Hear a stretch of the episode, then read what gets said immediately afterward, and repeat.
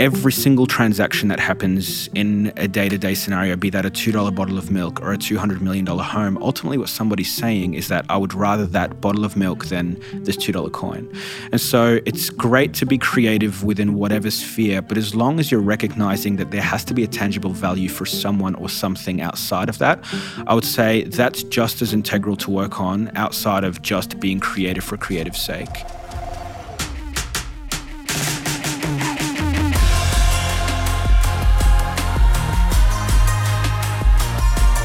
This is the Hillsong Creative Podcast, where we hear from creative experts, influencers, dreamers, and doers what they've learned and what we can learn from their journey as we explore, respond, and create.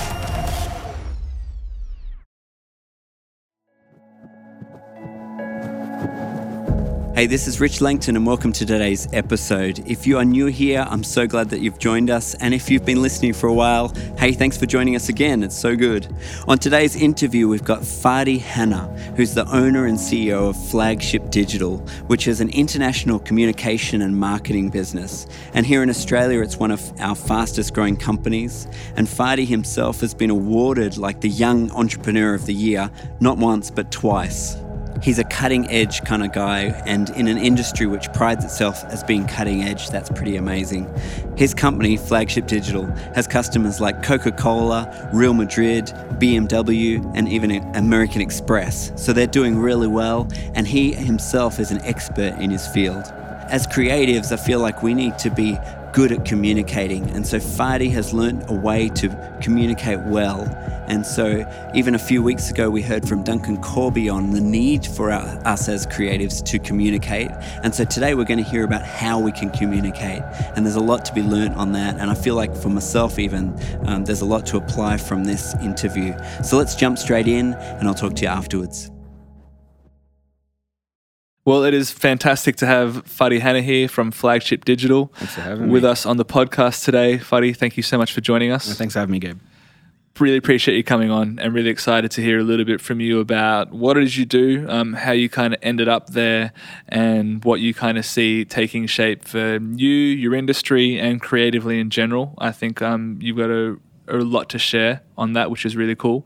Can you just tell us, for people who might not know a little bit about um, your flagship story, just a, a, quick bullet point of kind of how you got to where you are? Yeah, sure. Um, five years ago, um, I found myself out of a job and didn't really know how to go about that. And um, I guess I wanted something in between finding that dream job and where I was at. And so um, I contacted a few friends and just was seeing if they wanted some graphic design because I knew a graphic designer that was great. And, um, you know, that turned into a couple of hours, which turned into some bigger projects, which turned into a website, which turned into, you know, five years later, we've now got offices in Australia, New Zealand, London, LA, doing brand strategies for multinational companies. It's been a pretty wild ride. This isn't common for your industry, no, right? No, it's definitely not. Okay, so I'm just keen to unpack that a little bit and find out a little bit how you got from there to there. Tell me from that initial thing where it was you and your friend who did graphic design, what was the next step from there? You said you got a project, was there another project? How did the team grow? Um, it, it came out of a habit which is a really stressful habit of saying yes and then figuring it out at a later stage. Um, and so it started with simple brochures, which turned into a website, which turned into a small marketing campaign, which turned into my accountant calling me and saying, "Hey, my business partner wants a brand strategy. You guys do that." I remember holding the phone on, you know, on my shoulder, between my shoulder and my face, and googling what a brand strategy was, um, and about to say no until he said he's got a thirty thousand dollar budget. Which case I'm like, "We're specialists in branding. It's what we do. We we live and breathe it." So. Um, and that was how you kind of went from one thing to the next to the next to where we are now. That's it. And even in doing that brand strategy, something that we've always, um, or as a culture within our company, and it was it was birthed out of this of just not being okay with how the industry do things and kind of pushing that forward. And that's how we very much found our own sort of personality and identity and what separates us. And I think within that separation is what the market was really receptive to, and in that we saw an astronomic growth this is interesting to me. And you talk about kind of staying in your lane, finding your own way of doing things. Mm. And it's clear that you, I mean, we obviously talk about a bit, you're a disruptive influence. And I think the growth kind of shows that. For people who might not know much about brand strategy and what we're talking about. Sure. Can you give us just a quick synopsis of what it entails and what it would normally look like in a company outside flagship? Yeah, absolutely. So ultimately branding is communication and it's perception. So it's how do we communicate in a way that achieves a specific perception? So a company might want to come across as innovative or be relevant to a certain demographic or age group. Um, for us what the process is is working with a company um, or a client be that an entrepreneur or whatever that may be to understand what they do, how they do it, who they're marketing to, um, how do we communicate in a way that's different to everybody else, but not just different for different sake. What's unique about them, and how do we communicate that in the greatest possible way? Okay, I want to come back to this um, in a minute. Just backtracking for a second, you said that you use a bunch of different mediums. Yeah. Graphic design, video. Like, Yeah. what kind of is the scope of what you guys do, or what we could expect from a branding agency like yours? Well, for us, we're strong believers in everything about you says something about you, and so I've, I've always said you can you can say something to someone or they can experience it, and they'll always believe what you say if they've experienced something, as opposed to just relying on somebody to trust something that you've said. So, for example, if a company says to us that they want to be fresh and young and innovative, we can't just say that within a marketing campaign. Their customers or clients have to experience that at every single touch point. So, we talk about. Um, you know, even walking into a, an Apple store, for example, you're greeted at the door. You're, you know, you're, you're the whole buying experience from beginning to end says everything that they want you to know about their specific company. So that's more of an experience as opposed to someone handing you a flyer that says, "Hey, we're young, fresh, and exciting."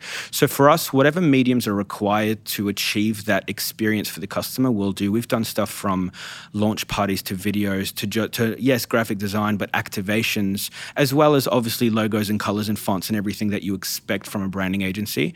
But we map out who the customer is, what the experience is, um, and how do we achieve what they want to say within every individual touch point. So every project's completely different. Okay, so let's talk about this for a second because you said it then. Every project is completely different. Every client is completely different. Um, what do you see your role being in kind of bringing voice to that? You're the same team working the same way with Yep. the same tools. Yep. Um, how do you see that playing out for a bunch of different clients and projects? That's a good one. I actually think that's where a lot of agencies sort of fall short, and that is that they will project the message that they think is relevant or they think is what the market needs for that specific client. For us, we pride ourselves on articulating what's already within the client. Um, you know, someone asked me the other day who one of our biggest influences is, and for us, it's actually someone like Rick Rubin, who's a record producer and is recognized for countless Grammy awards. Um, but the thing that really catches me is that he works with artists from Jay Z and Kanye all the way through to Red Hot Chili Peppers and the Beastie Boys, and there's such a massive range of people that he's worked with. But his ability to work with an artist, identify what makes them different, and extract that in them without necessarily kind of putting his signature on any specific record um, is something that we very much draw inspiration from. So you guys see yourselves as drawing out what's already there rather than adding something new? That's what I would say. So I would say it's definitely market research and understanding what needs to be said, but saying it in a way that still embodies who the company is, where they came from, what they want to achieve, and it's marrying the two together. Wow. Um, did you always want to be in the creative industry, like doing this kind of thing? Creative industry, yes. This type of thing, no. I mean, I studied music at university, so I haven't studied marketing or branding or graphic design or anything. Do you think that was to your advantage? Um, to to a certain degree, I think so because I, I really feel as though creativity isn't so much in what you do; it's in who you are. And I think that even though I was in a completely different field, it still taught me a lot about my creativity and how to execute that and how to be responsible within that at the same time. Explain that to me. What do you mean responsible within that? Uh, it's something that that weighs quite heavily on my shoulders a lot of the time with clients because some clients that contract us have hundreds of millions of dollars in turnover and what we charge them is a minute percentage of that. Um, for other clients, they're giving us every single cent. And that's something where we don't just have to exercise creativity, but there has to be responsibility within that. And sometimes you can fall way too responsible and give them something really safe that everybody else is doing, and it's not money well spent. Um, and you can also go creative and wild and out there, but recognize that there is a tangible result that's required for that company, and there's people that livelihoods and families on the other side. So it's it's marrying the. I, I, I guess it's finding the middle ground be, between wild, out there creativity, but also responsibility and a tangible result. Um, and I think even music has taught me that of you can go wild, but at the same time, it has to appeal to listeners. It has to be relevant to certain people. So it definitely taught me a lot of things that I'm now incorporating in a completely different field, but all in all, under the umbrella of creativity. Wow. So you've gone from a single operation to this large thing um, with clients all over the place at, mm. a, at a, wide spectrum of kind of um, of different levels, which is fantastic. Yeah. How involved are you in the minute creative? Do you do you have thoughts on art direction, or are you now just purely a few steps removed and working on big projects and leading the team? Um, how does that look for you? Funnily enough, it's my story specifically isn't one where I was ever involved necessarily within the minute detail because I'm not a designer, I'm not a brand strategist, I'm not not a marketing expert in any sense. But for me, as an entrepreneur, I recognized holes within people's, um, you know, marketing campaigns or their brand, and I would ensure that the right team are working on that. So that hasn't necessarily changed. The first person that worked on the, you know, first brand that we landed is actually still our creative director and still doing a mind blowing cool. job of that. Yeah, but for us, it's um, I'll I'll still very much make sure that we're innovating or pushing forward, that we're not settling, and my job is to make sure that the team are performing as best as they possibly can and that we're always creating chapter two and chapter three and chapter four of what our company is, not just what our clients are. But my job is to ensure also that there's a certain standard of excellence that we approach things by. But I trust my team to to deliver that. We'll get right back to the episode, brought to you by our Hillsong Worship and Creative Conference, which happens in Sydney, Australia every November. It's for every kind of creative, whether you're a musician, singer, a graphic designer, architect, an audio engineer, or video editor. It's a place for the artists of the church to gather together, to worship, to be inspired and refreshed, and to be equipped and trained for your sphere of creativity. Find out more details at hillsong.com forward slash WCC. Now, let's get back to the episode. Hi, my name is Fadi Hanna, and this is my Fantastic Four. My favorite movie that I watched this year, I rewatched Inception, and it still blew my mind. The album that I'm listening to right now is still Daniel Caesar, just on repeat. One job that I would love to try if I didn't have my current job would probably be furniture design. My favorite way to recharge is actually making music. I've got like a small recording studio at home, and it's the only time when my brain can focus on just the one singular thing. Um, it's a very cool thing to be involved in these days creative industry, digital stuff, all these things. Do you have a lot of kids kind of like look up to you as a strong term, but what would you say to someone young who's looking to get into the kind of area that you're that you're in now? Um, other than don't. Um, other than count the costs. Yeah, I actually think there there's a lot to it. But the one thing that we constantly have to work on. We actually flew in um, all of our, our management team from all the various offices last week to work on this. And I don't think that um, I don't think that you're ever beyond working on the value behind your company. And what I mean by that is whatever you do, be that a singer, graphic designer, anything within any creative capacity, there has to be some sort of value attached to that to somebody because that person is ultimately what's going to be funding your career, your job, or your company. Every single transaction that happens in a day to day scenario, be that a $2 bottle of milk or a $200 million home, ultimately what somebody's saying is that I would rather that bottle of milk than this $2 coin. And so it's great to be creative within whatever sphere, but as long as you're recognizing that there has to be a tangible value for someone or something outside of that, I would say that's just as integral to work on outside of just being creative for creative sake. Um, I think some of the most wildly creative people that I know um, are still working on that, whereas I see some people that aren't necessarily overly creative that have really worked on the value side of things and are doing really well. So I would say um, ensure that you're working on both both of them. Um, the other thing that I, I that I like to say because I for me it took me years to recognize that this was the recipe to my personal success, um, and it's helped unlock things for a few people. But it's to dream big but think small.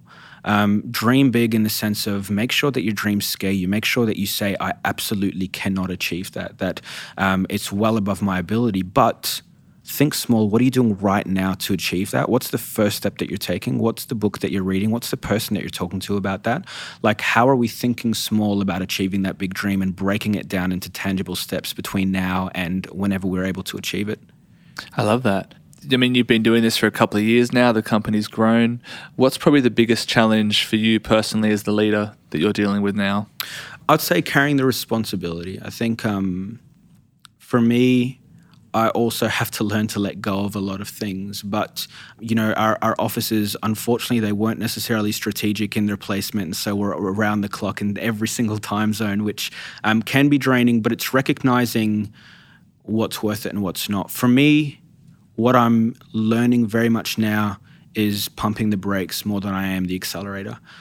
I mean, for the last three years in a row, we've been one of Australia's fastest growing companies, which is amazing, but it's also one of the most stressful things. I think in our second or third year of business, we saw a 400% growth. We averaged 350% growth every year, which is great, and I get high fives, but it's also the most stressful thing. Mm-hmm. So it's recognizing what's worth it and what's not, and learning to say no to something that can be really lucrative, but will wear you thin. So interesting because it sounds like this is happening at a corporate level, and I'm sure it takes a toll on you. Um, you've got a wife, you've yeah. got two dogs. Yeah. Um, so there will be a cost that comes with that as well. I Absolutely. can imagine. Absolutely. Um, is that something you're consistently navigating and working on, or do you feel like you've just got a rhythm and you just keep rolling? No, I definitely. Um, it is something that we always have to revisit because the workload's never consistent, the time's never consistent. What I have to do is never consistent, and so it's something that you have to agree on in a partnership. It's something that you both have to sign up to, and it's something that you both have to, um, I guess, be down for the journey. But you also have to rely on the other person, be that a husband, wife, partner, whatever that may be, to say, hey, we need to slow things down. Or you're, you know, I mean, for example, yesterday was my fifth flight this week, you know, and I know that if I keep going like that, I'll get burnt out. And I may not be able to recognize that, but I've got somebody that I'm accountable to that can recognize that.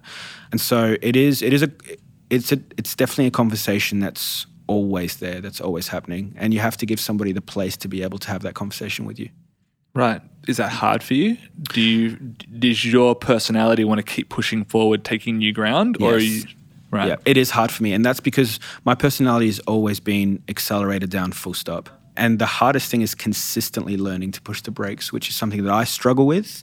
But luckily, I have people around me that can weigh the cost of that for me and with me as well the people around you, obviously you've got people like your wife and close friends and those kind of things. Yeah. I think looking at business owners, it can be quite a lonely existence. Not yeah. a lot of people experience that. Most people have got a boss and they clock in, they clock off. Yep. Um, what's something you've learned being your own boss, um, living that entrepreneurial life where it can be very isolating, um, that has helped you? I think it's recognizing that different people, I don't necessarily rely on their experience per se. I, rec- I, I, rely on their way of thinking, and different people have different perspectives. I think um, somebody who is an absolute genius in helping me navigate things was also my barista. But his way of thinking was so out of the box that I'm like, I want your perspective on my situation, not necessarily I just want your experience on my situation. Um, and I've had to think like that because flagship and what we do is dramatically different to so many companies that I can't just go to someone and say, "Hey, you've achieved what you know I'm wanting to achieve, or you've been in this specific industry. How have you navigated that?" So, for me, I, I'm the kind of person that will get a lot of different perspectives on it, which will empower me to make the greatest decision.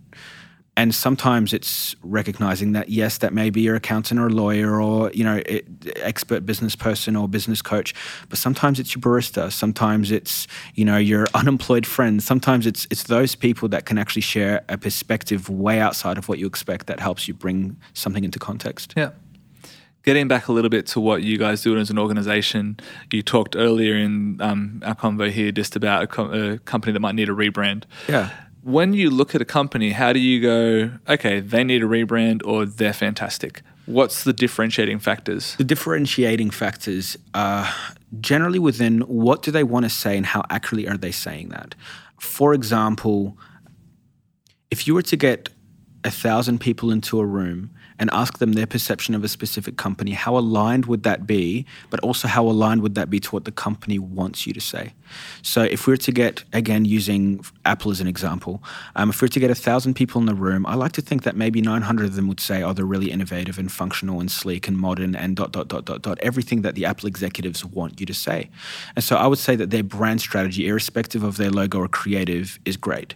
Um, you get a company that you know has closing down sales, quote unquote, every single week and so on, and ask a thousand people what they think of that, and it would be so disjointed. And some people would think it's great value, other people would say it's tacky. So, and that disconnect in the perception of the company is what I would say is where they need a rebrand unless that's the, the, unless that's what, the, what, they're going for, which I highly doubt.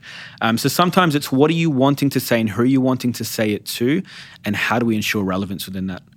I really like that. Yeah. That's fantastic. Yeah. Um, by way of finishing up, I think this industry is one that is moving at a rapid rate of knots.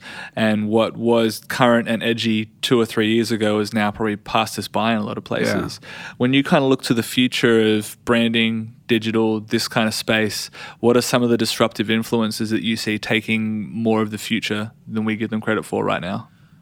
I would say it's people that empower. Well, there's there's so many companies now that are building something off somebody's frustration or their own frustration. For example, like your Ubers or like your Airbnbs, or and I think the companies that will just introduce a business model like um, a recruitment website, for example, and you just go on it because that's the only thing that's out there, versus somebody who says, "How should things be done?" Because I'm really frustrated with that being the singular approach to recruitment or that being the singular approach to driving cars or something. For example Tesla. I sat in a car the other day and I was blown away by the fact that the center of the car is basically one big computer. Now, it wasn't just that so innovative. For me, it's like, how have we just had these dials for so long? And I jump in a car that's 2018 and it still seems so outdated. I think that the companies moving forward, instead of just improving what's currently there, build out of frustration and can actually look at something and say, why? Why are we doing things this way? Why have we always done things this way? And you find the companies that are emerging now and will continue to emerge in the future are the ones that find solutions out of frustrations as opposed to just improving what's currently out there. Fadi Hanna from Flagship Digital, this has been a fantastic conversation. Thanks, Thank Gabe. you for coming to join us. Thanks for having me. Appreciate it. Well, for me, one thing that stood out from that interview was the thought of adding value to people's lives. I don't know if you've ever thought about your creativity as adding value, but I, I, wonder if we should. Um, when we're taking someone's time on a Sunday, when they come to a service, what value are we giving to them? Or when they look at our, our photographs or our artwork or our, you know, listen to our songs, what value are we giving them? I think sometimes we think that the gospel is inherently valuable, and of course it is, but the way we present that and communicate that through our creativity, I wonder if we're putting enough time and effort into thinking about the value that that is sort of giving to people. Um, sometimes I know myself, I've I've spent such a little time on my creativity, on honing my craft, and on on presenting my creativity, and in fact, that's cutting short the message of the gospel, or that's cutting short what I'm trying to communicate. And instead, as creatives, we need to be doing all we can to be communicating well and clearly and making sure that when we're asking someone for their time and attention, we're giving them the value that they deserve. And of course, the value that the gospel deserves if we're trying to communicate that. So let's be challenged this week in making sure we give value to people, making sure our creativity is valuable, and that we're putting in the effort to make it as valuable as it can be. Anyways, next up, we're going to hear this week's story for the Psalms of Ascent. And as always, you can find out more about this at hillsong.com forward slash WCC and continue to join us on the 100 Days of Creative Challenge.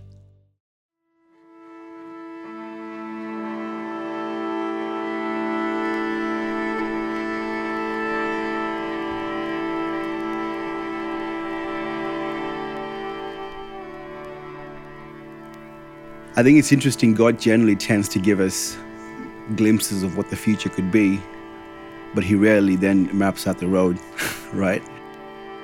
When I first came into the country and chose to come across here and be part of this team, and as exciting as it as it was on one end, on the other end, there was a level of I don't know what this is about, and I'm, this could be the, a really bad decision. I'm not sure.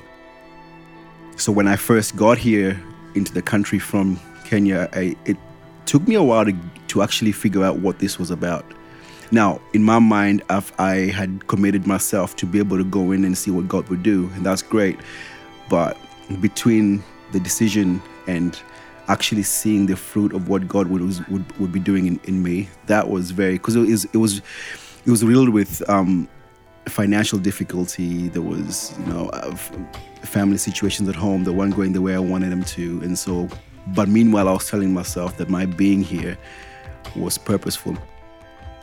I think perseverance is it goes in tandem with hope. Now, fast forward that 15 years later, and I'm here. I'm, I'm, you know married, got kids, and everything else. My life is here, and I can very clearly articulate what God is doing, and I can see it, and I love it.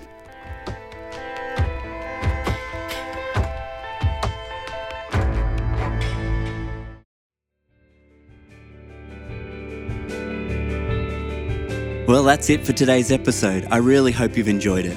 If you'd like to subscribe, you can do that pretty much anywhere you get podcasts. That's Apple Podcasts, Spotify, Google Podcasts, and even YouTube. We'd also like to hear from you too. So if you have a comment, you can do that on our Instagram, which is at HillsongWCC, and we'll see you next time.